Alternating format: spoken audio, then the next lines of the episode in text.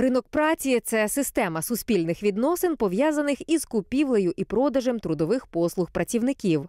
У класичному розумінні ринок праці це сфера формування попиту і пропозиції на робочу силу. Іншими словами, це ринок одного з факторів виробництва, де домогосподарства у ролі найманих працівників пропонують свої трудові послуги, а роботодавці, виробники товарів та послуг, потребують її. Елементами ринку праці є попит, пропонування, трудові послуги, ціна, конкуренція, резервування праці, трудова мобільність. На ринку праці встановлюється ціна праці, ставка заробітної плати та обсяг зайнятості працівника. Наша гостя сьогодні Наталія Романенка, HR-директорка великої аграрної компанії Укрландфармінг. Е, Що ж, вітаю. Пані Наталія, що таке HR? Е, Це те саме, що раніше кадровик називали, чи якось по-іншому можна сказати? Вже трішки по-іншому, той стереотип, який раніше існував на ринку праці про те, що HR – це суто кадрова робота, на жаль, і на щастя, велике віджив. Власне, зараз HR – це набагато ширші функціональні е, навантаження. А Якщо говорити про функції HR-директора, то ми розуміємо, що управління персоналом є основною функцією будь-якого керівника. І саме тут HR-директор може виступати в ролі партнера, інколи і, лідера е, в допомозі побудови е, системи управління персоналом. Тобто е, HR, самі ці букви, вони роз- розшифровуються як hu- Human управління, Resources, так, та, управління управління персоналом. А, і ви не тільки займаєтеся тим, що приймаєте людей на роботу або звільняєте, або а ще Це побудова стратегії, це побудова е, бренду роботодавця, е, і це і при- пошук персоналу, підбір персоналу, це і кадрове адміністрування, це і розвиток і навчання персоналу, його оцінка. Ну, Головне, корпоративи це ваша робота чи ні? І це також. О, супер. Мені подобається ця професія. А скільки людей в, е, у вас в компанії працює? Е, Близько 20 тисяч персоналу Ого. у 22 областях із 24 областей України. Тому ми можемо робити висновки щодо ринку праці майже всієї України. 20 тисяч людей. Ну, От це корпоративчик можна зробити. Ну, мабуть, ви тоді справді все знаєте про ринок праці.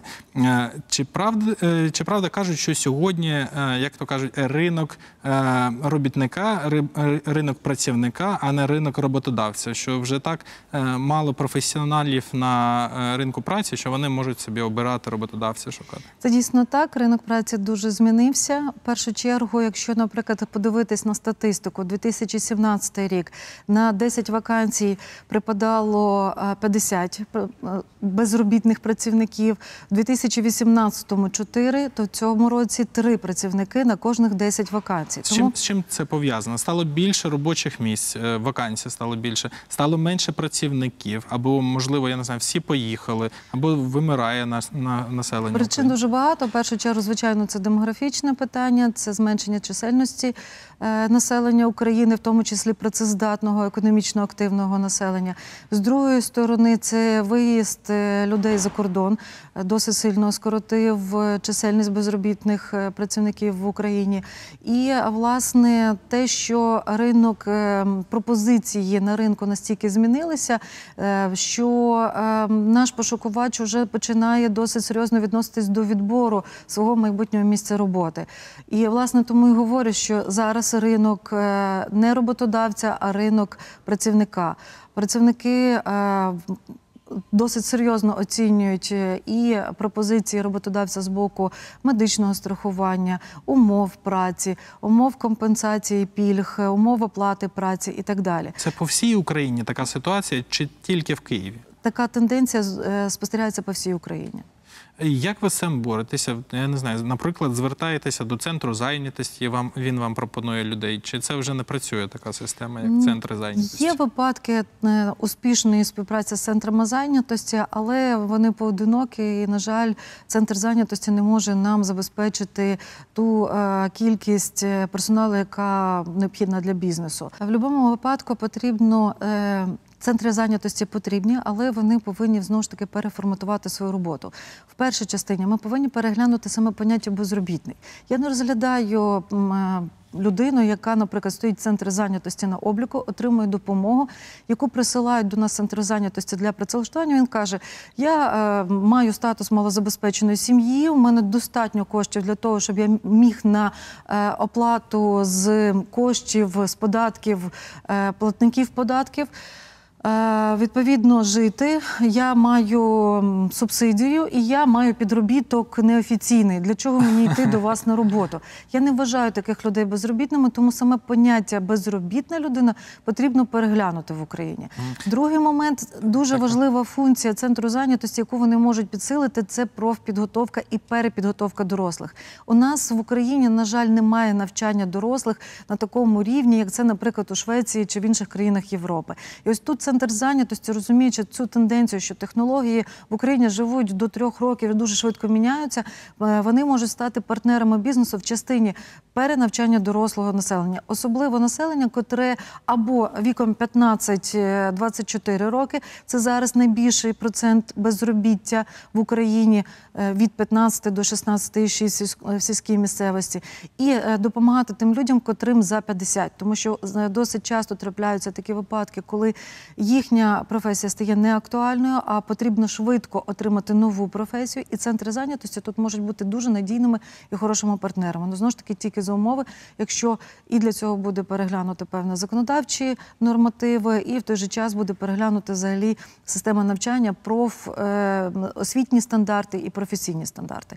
Таким чином можна буде забезпечити ефективну роботу цієї системи. До освіти ми ще повернемося. А я хотів спитати про аналоги центру зайнятості, більш сучасні е, різні цифрові сервіси. Ми знаємо, робота.ua, Headhunter, е, OLX, е, їх безліч. Так е, можливо, вони вже прийшли на зміну на заміну центру зайнятості. Вони давно існують, і це набагато до, до сих пір це був набагато ефективніший метод пошуку персоналу. Вже зараз вони також не допомагають, тому що більшість е, кандидатів, які є зараз на ринку, вони достатньо пасивні в пошуку роботи. І відповідно е, цю функцію перебирають зараз на себе соцмережі.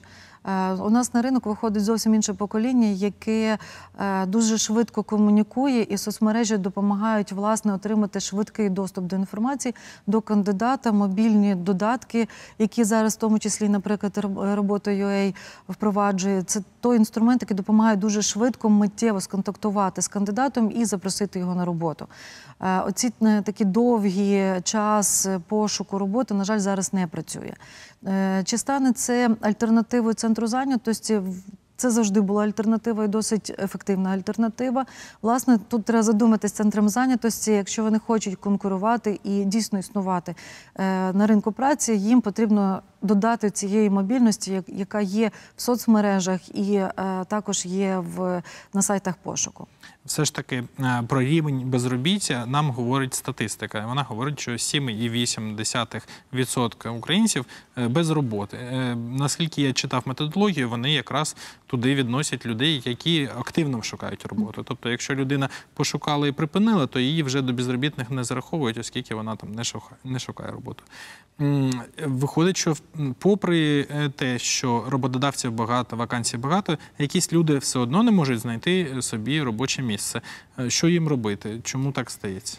Я завжди говорю про те, що кожна людина сама несе відповідальність за своє життя. І в першу чергу має бути активна в своєму житті. І та людина, яка хоче чогось досягнути і докладає максимум зусиль до цього, вона обов'язково знайде роботу. Якщо склались на ринку праці такі умови, що е, ті уміння і ті компетенції людини вже не потрібні, то слід все-таки розглянути можливість перенавчитися.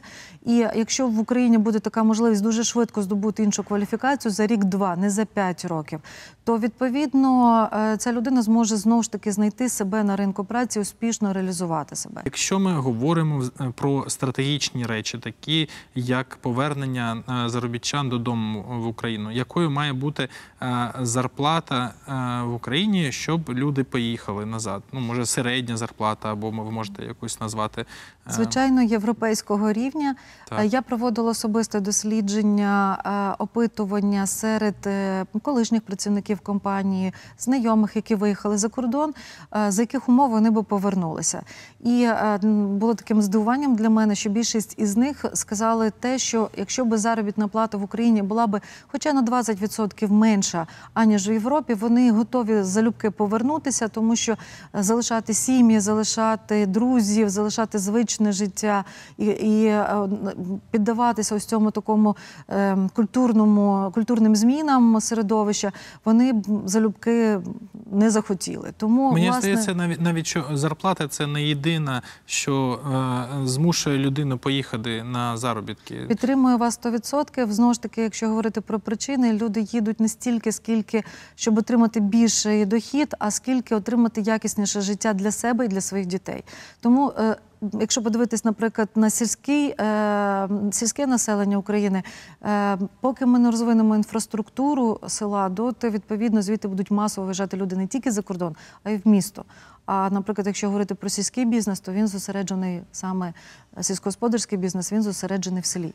Тому, відповідно, поки ми не змінимо якість життя в Україні, якість медицини, якість освіти, якість дозвілля, е, якість культурного розвитку і так далі, відповідно, доти у нас буде ось цей відтік найкращого персоналу за кордон. Ну, сподіваюся, що е, ринок землі, який буде запущено наступного року, якось допоможе цьому, що інвестиції підуть на село і, і е, розвинуть саме і той самий культурний простір для місцевих мешканців.